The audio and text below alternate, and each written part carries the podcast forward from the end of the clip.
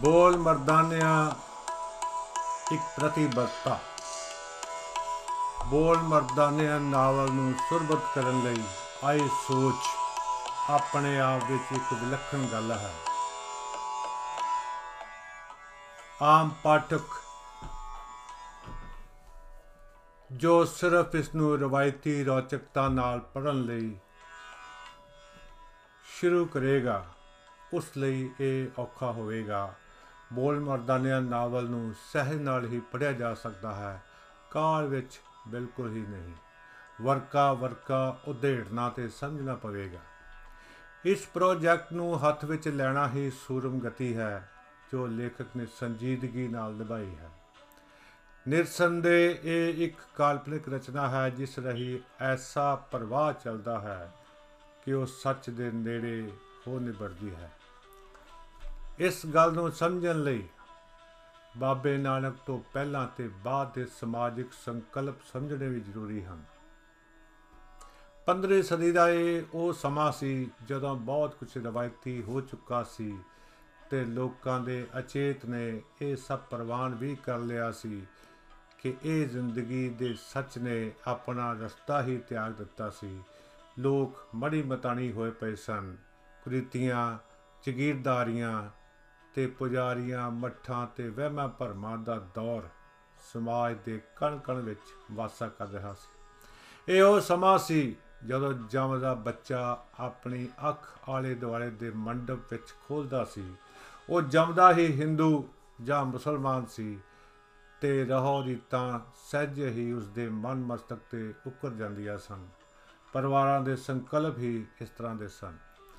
ਐਸੇ ਮੌਕੇ ਬਾਬੇ ਨਾਨਕ ਨੇ ਸਮਾਜ ਦੇ ਇਸ ਅਚੇਤ ਨੂੰ ਲਲਕਾਰਿਆ ਸੀ ਤੇ ਗਰਕ ਹੋਈਆਂ ਕਦਰਾਂ ਕੀਮਤਾਂ ਦੁਆਲੇ ਜੰਮੀ ਹੋਈ ਮਿੱਟੀ ਝਾੜਨ ਲਈ ਉਦਾਸੀਆਂ ਤੇ ਗੋਸ਼ਟੀਆਂ ਦਾ ਰਸਤਾ ਅਪਣਾਇਆ ਸੀ। ਮਰਦਾਨਾ ਬਾਬੇ ਦੇ ਨਾਲ ਨਾਲ ਰਿਹਾ। ਅਫਸੋਸ ਇਹ ਹੈ ਕਿ ਜਿਹੜੀਆਂ ਲੀਹਾਂ ਬਾਬੇ ਨੇ ਪਾਈਆਂ ਸਮੇਂ ਦੇ ਲਾਲਚੀਆਂ ਨੇ ਨਿੱਜੀ ਹਿੱਤਾਂ ਲਈ, ਉਸ ਨਾਲ ਝੂਠੀਆਂ ਸਾਖੀਆਂ ਘੜ ਕੇ ਆਪਣੀਆਂ ਦੁਕਾਨਦਾਰੀਆਂ ਚਲਾ ਲਈਆਂ। ਤੇ ਅੱਜ ਵੀ ਬਾਬੇ ਨਾਨਕ ਦਾ ਸਮਾਂ ਵਾਪਸ ਆ ਗਿਆ ਹੈ। ਬਾਬੇ ਨਾਨਕ ਦੇ ਪ੍ਰਚਾਰ ਤੋਂ ਪਹਿਲਾਂ ਦਾ ਸਮਾਂ। ਆਲਮ ਇਹ ਹੈ ਕਿ ਸਕੂਲੀ ਵਿੱਦਿਆ ਵਿੱਚ ਵੀ ਇਹ ਸਾਖੀਆਂ ਪ੍ਰਚਲਿਤ ਹਨ। ਬੋਲ ਮਰਦਾਨਿਆਂ ਦੇ ਲੇਖਕ ਨੇ ਵੱਡਾ ਉਦਮ ਕੀਤਾ ਹੈ। ਸਖਤ ਮਿਹਨਤ ਨਾਲ ਉਸ ਵਕਤ ਨੂੰ ਆਪਣੀ ਕਾਲਪਨਿਕ ਦ੍ਰਿਸ਼ਟੀ ਨਾਲ ਪੇਸ਼ ਕਰਨ ਦਾ ਉਪਰਾਲਾ ਕੀਤਾ ਹੈ। ਸਾਰੇ ਨਾਵਲ ਵਿੱਚ ਸਮੀਪਤਾ ਵਿਧੀ ਰਾਹੀਂ ਚਿੰਨਾਤਮਕ ਦ੍ਰਿਸ਼ ਪੇਸ਼ ਕੀਤੇ ਹਨ। ਕਲਾ ਪ੍ਰਧਾਨ ਇਸ ਰਚਨਾ ਵਿੱਚੋਂ ਉਦਾਹਰਣ ਲੱਭਣੀ ਔਖੀ ਹੈ। ਇੱਕ ਇੱਕ ਸਫੇ ਨੂੰ ਫਰੋਲਣ ਤੇ ਘੋਖਣ ਦੀ ਲੋੜ ਹੈ। ਰਚਨਾ ਦੀ ਸ਼ੁਰੂਆਤ ਦ੍ਰਿਸ਼ ਚਿੱਤਰਨ ਤੋਂ ਹੁੰਦੀ ਹੈ। ਲੇਖਕ ਰਚਨਾ ਵਿੱਚੋਂ ਮਰਫੀ ਹੋ ਜਾਂਦਾ ਹੈ ਤੇ ਰਚਨਾ ਆਪਣੇ ਆਪ ਵਿੱਚ ਸੁਤੰਤਰ ਹੋ ਜਾਂਦੀ ਹੈ। ਮਰਦਾਨਾ ਮਰਾਸੀ ਹੈ। ਤੇ ਬਾਬਾ ਨਾਨਕ ਖੱਤਰੀ ਦੋਵਾਂ ਦੇ ਪਰਿਵਾਰ ਆਪੋ ਆਪਣੇ ਹਿੱਤਾਂ ਵਿੱਚ ਉਲਝੇ ਹੋਏ ਹਨ। ਪਰ ਮਰਦਾਨਾ ਬਾਬੇ ਨਾਲ ਤੁਰਦਾ ਆਪਣੇ ਅਚੇਤ ਵਿੱਚ ਵਸੇ ਹੋਏ ਸਵਾਲਾਂ ਤੋਂ ਮੁਕਤ ਹੋਣਾ ਲੋਚਦਾ ਹੈ।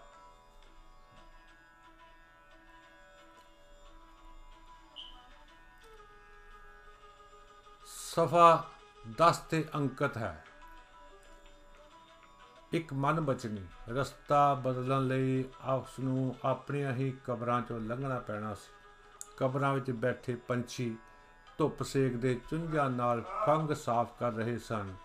ਉਹਦੇ ਵੇਖਦਿਆਂ ਵੇਖਦਿਆਂ ਕਬਰਾਂ ਉੱਪਰੋਂ ਕਈ ਪੰਛ ਉਡਾਰੀ, ਪੰਛੀ ਉਡਾਰੀ ਮਾਰ ਗਏ। ਪਹਿਲੀ ਨਜ਼ਰੇ ਹੈਰਾਨੀ ਵੀ ਹੋਈ, ਸਮਝ ਵੀ ਆਈ, ਕਬਰਾਂ ਉੱਪਰੋਂ ਵੀ ਉੱਡਿਆ ਜਾ ਸਕਦਾ ਹੈ। ਇੱਕ ਵਾਰ ਫਿਰ ਸਰੀਰ ਅੰਦਰ ਤਾਜ਼ੇ ਦਮ ਦੀ ਧੜਕਣ ਸੁਣੀ।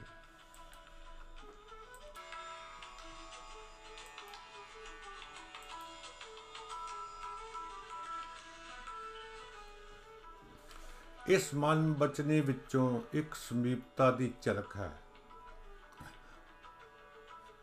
ਕਬਰਾਂ ਉਸਦੇ ਸਮਾਜ ਦਾ ਭੂਤਕਾਲ ਦਾ ਕਲਬੂਤ ਹੈ ਤੇ ਪੰਛੀ ਉਨ੍ਹਾਂ ਹੀ ਕਬਰਾਂ ਦੇ ਉੱਪਰੋਂ ਉੜਦੇ ਉਸਦੇ ਮਨ ਦੀ ਅਵਸਥਾ ਹੈ ਉਹ ਰਬਾਬੀ ਹੈ, ਤੇ ਸਹਿਜੇ ਹੀ ਸੰਗੀਤ ਦੀ ਰੂਹਦਾਰੀ ਨੂੰ ਸਮਝ ਸਕਦਾ ਹੈ। ਅਗਲੇ ਹੀ ਸਭੇ ਤੇ ਇਹ ਗੱਲ ਹੋਰ ਵੀ ਸਾਫ਼ ਹੋ ਜਾਂਦੀ ਹੈ, ਫਿਰ ਮਨ ਬਚਨੀ ਬੋਲਦੀ ਹੈ। ਇਸ ਤੋਂ ਤਾਂ ਚੰਗਾ ਸੀ ਪੂਜਾ ਦੇ ਫੁੱਲਾਂ ਚੋਂ ਆਪਣਾ ਰਿਜ਼ਕ ਕਮਾਉਂਦੇ ਪੰਛੀਆਂ ਵੱਲ ਵੇਖਿਆ ਜਾਵੇ। ਅਗਲੀ ਪੰਕਤੀ ਵਿੱਚ ਮਨ ਮੁਕਤੀ ਦਾ ਮਾਰਗ ਦਸ ਦਸ ਦਾ ਵਾਕ ਹੈ, ਸਾਹਮਣੇ ਸਾਈ ਹੁਰਾਂ ਦੇ ਬਾੜੇ ਵਿੱਚ ਪਤਲੀ ਬਦਾਮੀ ਘੋੜੀ ਧੁੱਪ ਸੇਕਦੀ ਸੀ। ਉਸ ਦੇ ਕੋਲ ਹੀ ਸਾਈਂ ਦਾ ਹਲ, ਪੰਜਾਲੀ ਤੇ ਸੁਹਾਗੀ ਪਏ ਦਿਸੇ। ਬਾਬਾ ਕਿਰਤ ਦਾ ਮਦਈ ਸੀ ਤੇ ਲਾਲੂ ਨਾਲ ਉਸ ਦਾ ਮਿਲਾਪ ਵੀ ਕਿਰਤ ਦੀ ਵਡਿਆਈ ਕਰਕੇ ਹੀ ਹੋਇਆ ਸੀ। ਉੱਪਰਲੇ ਦੋ ਕਵਾਕ ਵੀ ਚਿੰਨ ਹਨ ਜੋ ਖੈਸਰਵੇਂ ਰੂਪ ਵਿੱਚ ਮਰਦਾਨੇ ਦੇ ਦਵੰਦ ਦਾ ਸਮੀਪਤਾ ਨਾਲ ਰੂਪ ਪੇਸ਼ ਕਰਦੇ ਹਨ। ਨਾਵਲ ਦਾ ਕੋਈ ਵਾਕ ਵੀ ਗੈਰ ਜ਼ਰੂਰੀ ਨਹੀਂ ਹੈ। ਵਾਕਾਂ ਨੂੰ ਘੋਖਣਾ ਤੇ ਉਸ ਦੀ ਤਹਿ ਤੱਕ ਜਾਣ ਦੀ ਲੋੜ ਹੈ। ਸਭਾ 12 ਵਿੱਚ। ਮਰਦਾਨਾ ਬਾਬੇ ਦੇ ਘਰ ਵੱਲ ਜਾ ਰਿਹਾ ਹੈ ਤੇ ਉਸ ਦੇ ਦਿਲ ਵਿੱਚ ਦੁਨਿਆਵੀ ਖਿਆਲ ਆ ਰਹੇ ਹਨ। ਜੋ ਆਸੇ-ਪਾਸੇ ਖਿਲਰੇ ਹੋਏ ਹਨ। ਉਹ ਆਪਣੇ ਆਪ ਨੂੰ ਸੋਚਦਾ ਹੈ ਕਿ ਸਾਈਂ ਦੇ ਘਰ ਤੱਕ ਕੁਝ ਨਹੀਂ ਸੋਚਣਾ। ਇਹ ਇਕਾਗਰਤਾ ਰੌਚਿਕਤਾ ਹੀ ਲੱਗੇਗੀ ਜੇ ਪਾਠਕ ਨੇ ਕਿਤਾਬ ਪੜ੍ਹਨ ਲਈ ਮਨ ਬਣਾਇਆ ਹੋਇਆ ਹੈ। ਵੇਈ ਨਦੀ ਬਾਰੇ ਕਿਤਨੀਆਂ ਹੀ ਕਹਾਣੀਆਂ ਪੁਜਾਰੀਆਂ ਨੇ ਘੜ ਲਈਆਂ ਹਨ। ਰਚਨਾ ਵਿਚਲਾ ਮਰਦਾਨਾ ਇਹ ਗੱਲ ਅਛੋਪਲੇ ਹੀ ਦੱਸਦਾ ਹੈ ਕਿ ਬਾਬੇ ਨੂੰ ਬਾਹਰ ਆਉਣ ਵਾਲੀ ਸੁਣੀ ਸੁਣਾਈ ਗੱਲ ਹੈ। ਫੁੱਲਾਂ ਨੂੰ ਜੜਾਂ ਨਹੀਂ ਹੁੰਦੀਆਂ, ਉਹ ਤਾਂ ਜੜਾਂ ਦੇ ਸੁਨੇਹੇ ਹੁੰਦੇ ਹਨ। ਮਰਦਾਨੇ ਦਾ ਸਮਰਪਣ ਸਾਰੀ ਗਾਥਾ ਵਿੱਚ ਮਿਲਦਾ ਹੈ। ਬਾਬਾ ਸਵਾਦ ਰਚਾਉਂਦਾ ਹੈ, ਭਰਮ ਭਲੇਖੇ ਦੂਰ ਕਰਦਾ ਹੈ ਤੇ ਮਰਦਾਨਾ ਸਤਕਾਰ ਨਾਲ ਇੱਕ ਦੂਰੀ ਬਣਾਈ ਹਮੇਸ਼ਾ ਪਾਲਣ ਕਰਦਾ ਹੈ। ਇਸ ਦੂਰੀ ਵਿੱਚ ਸ਼ਿਸ਼ ਤੇ ਗੁਰੂ ਵਾਲਾ ਰਿਸ਼ਤਾ ਪੁਖਤਗੀ ਵਾਲਾ ਹੈ, ਪੂਰਨ ਸਮਰਪਣ। ਇਤਿਹਾਸ ਨਾਲ ਸੰਬੰਧਿਤ ਬਿਰਤਾਂਤਕ ਰਚਨਾਵਾਂ ਆਮ ਤੌਰ ਤੇ ਲੇਖਕ ਦੇ ਨਜ਼ਰੀਏ ਤੋਂ ਹੀ ਪੜ੍ਹੀਆਂ ਜਾਂਦੀਆਂ ਹਨ।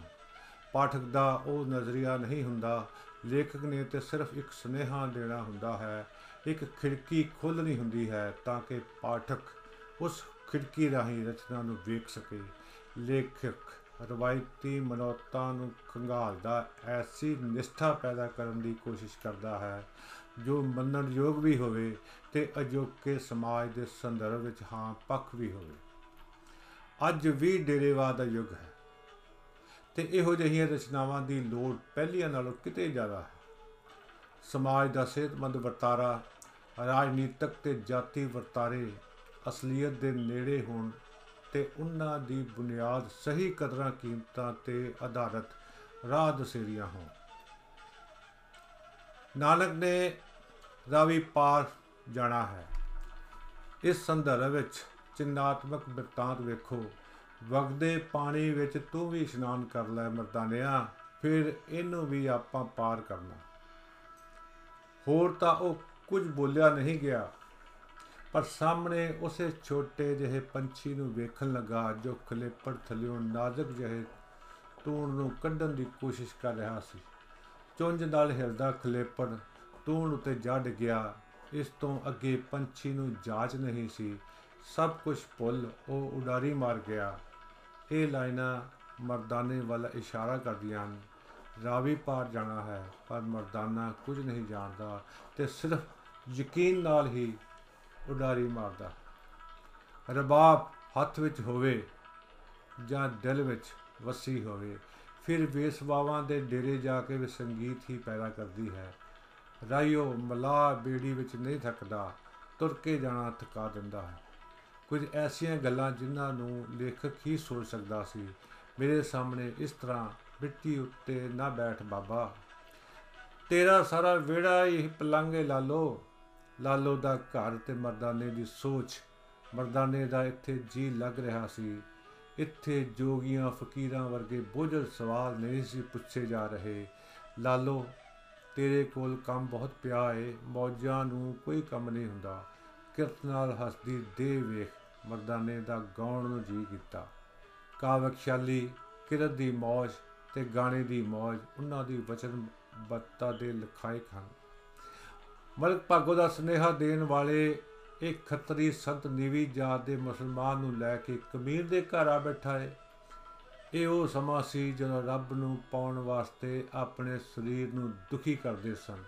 ਅੱਗ ਨਾਲ ਰਹਿਣਾ, ਸਰੀਰ ਨੂੰ ਪਛਣਾ, ਇੱਕ ਲੱਤ ਤੇ ਖਲੋ ਕੇ ਮੰਤਰ ਉਚਾਰਨੇ ਤੇ ਫਿਰ ਹਉਮੈ ਦੀ ਪੰਡ ਚੁੱਕੀ ਫਿਰਨੀ। ਐਸੇ ਹੀ ਇੱਕ ਮੱਠ ਨੇ ਕਿਹਾ, ਸਰੀਰ ਉੱਤੇ ਕੋਈ ਦਾਗ ਨਹੀਂ, ਚਟਾਕ ਨਹੀਂ, ਨਿਸ਼ਾਨ ਨਹੀਂ ਸਾਧਨਾ ਕਿੱਥੇ ਕੀਤੀ ਏ? ਬੜੇ ਨਿਖਰੇ ਫਿਰਦੇ ਹੋ। ਉਸ ਦੇ ਮਿਲਾਪ ਨਾਲ ਦਾਗ ਮਿਟ ਗਏ ਨੇ। ਪਿੱਠ ਪਿੱਛੇ ਬੈਠਾ ਮਰਦਾਨਾ ਬਰਾਬਰ ਵਾਲੇ ਪੱਥਰ ਉੱਤੇ ਆ ਬੈਠਿਆ ਤਾਂ ਜੋ ਬਾਬੇ ਦਾ ਚਿਹਰਾ, ਬੋਲਦਾ ਚਿਹਰਾ ਦੇਖ ਸਕੋ। ਤੇਰਾ ਮਤ ਕੀ ਏ? ਹੰਕਾਰ ਨੇ ਨਿਵਰਤਾ ਤੋਂ ਉਲਟ ਸਵਾਲ ਕੀਤਾ। ਮੇਰਾ ਮਤ ਪ੍ਰੇਮ ਹੈ ਇਹ ਕੋਈ ਸ਼ਬਦ ਹੀ ਸਾਰੀ ਕਾਇਨਾਤ ਦਾ ਸਰਤਾਵਾ ਸਿਰਜਣ ਲਈ ਹੈ। ਸੰਪਰਤਾਵਾਂ ਦਾ ਬੋਲਬਾਲ ਉਦੋਂ ਵੀ ਸੀ ਤੇ ਅੱਜ ਵੀ। ਅੱਧੀ ਖੁੱਲੀ ਵਾਲੇ ਅੱਜ ਵੀ ਸਿਰਫ ਆਪਣਾ ਫਾਇਦਾ ਵੇਖਦੇ ਹਨ। ਨਾ ਲੋਕਾਂ ਨਾਲ ਤੇ ਨਾ ਹੀ ਰੱਬ ਨਾਲ ਕੋਈ ਵਾਸਤਾ ਹੈ। ਉਹ ਵੇਖਦੇ ਹਨ ਜੋ ਉਹਨਾਂ ਦੀਆਂ ਵਾਸਨਾਈ ਸਦਰਾਂ ਨੇ ਧਾਰਿਆ ਹੁੰਦਾ ਹੈ। ਆਖਰੀ ਸਫੇ ਤੇ ਜਸਮੀਰ ਬੰਡ ਕਹਿੰਦਾ ਹੈ, ਹੁਣ ਮੇਰੇ ਕੋਲ ਕੋਈ ਵੀ ਵਿਆਖਿਆ ਨਹੀਂ ਹੈ। ਇਤਨੀ ਸਖਤ ਮਿਹਨਤ ਤੋਂ ਬਾਅਦ ਇਸ ਦੀਆਂ ਪੰਕਤੀਆਂ ਵਿਚਲੀ ਤਸਵੀਰ ਨੂੰ ਸਮਝਣਾ ਤੇ ਆਮ ਪਾਠਕ ਦਾ ਪਹੁੰਚਾਉਣਾ ਵਿਦਵਾਨਾਂ ਦਾ ਕੰਮ ਹੈ। ਪੰਜਾਬੀ ਸਾਹਿਤ ਅਕੈਡਮੀ ਟੋਰਾਂਟੋ ਵੱਲੋਂ ਇਹ ਪਰਚਾ ਜਸਬੀਰ ਜਸਬੀਰ ਮੰਡ ਦਾ ਧੰਨਵਾਦ ਵੀ ਕਰਨ ਵਾਸਤੇ ਲਿਖਿਆ ਗਿਆ ਸੀ, ਪਰ ਇਸ ਨੂੰ ਕਦੇ ਵੀ ਪੜਿਆ ਨਹੀਂ ਗਿਆ ਤੇ ਅੱਜ ਜਦੋਂ ਮੈਂ ਆਪਣੇ ਪੁਰਾਣੇ ਪੇਪਰ ਖੋਲ ਰਿਹਾ ਸੀ ਤੇ ਮੈਨੂੰ ਲੱਗਾ ਵੀ ਇਹ ਕਿੱਡਾ ਵੱਡਾ ਖਜ਼ਾਨਾ ਮੈਂ ਆਪਣੇ ਫਾਈਲਾਂ ਵਿੱਚ ਸਾਂਭੀ ਬੈਠਾ ਹਾਂ, ਕਿਉਂ ਨਾ ਮੈਂ ਇਹਨੂੰ ਤੁਹਾਡੇ ਨਾਲ ਸਾਂਝਾ ਕਰਾਂ? ਧੰਨਵਾਦ।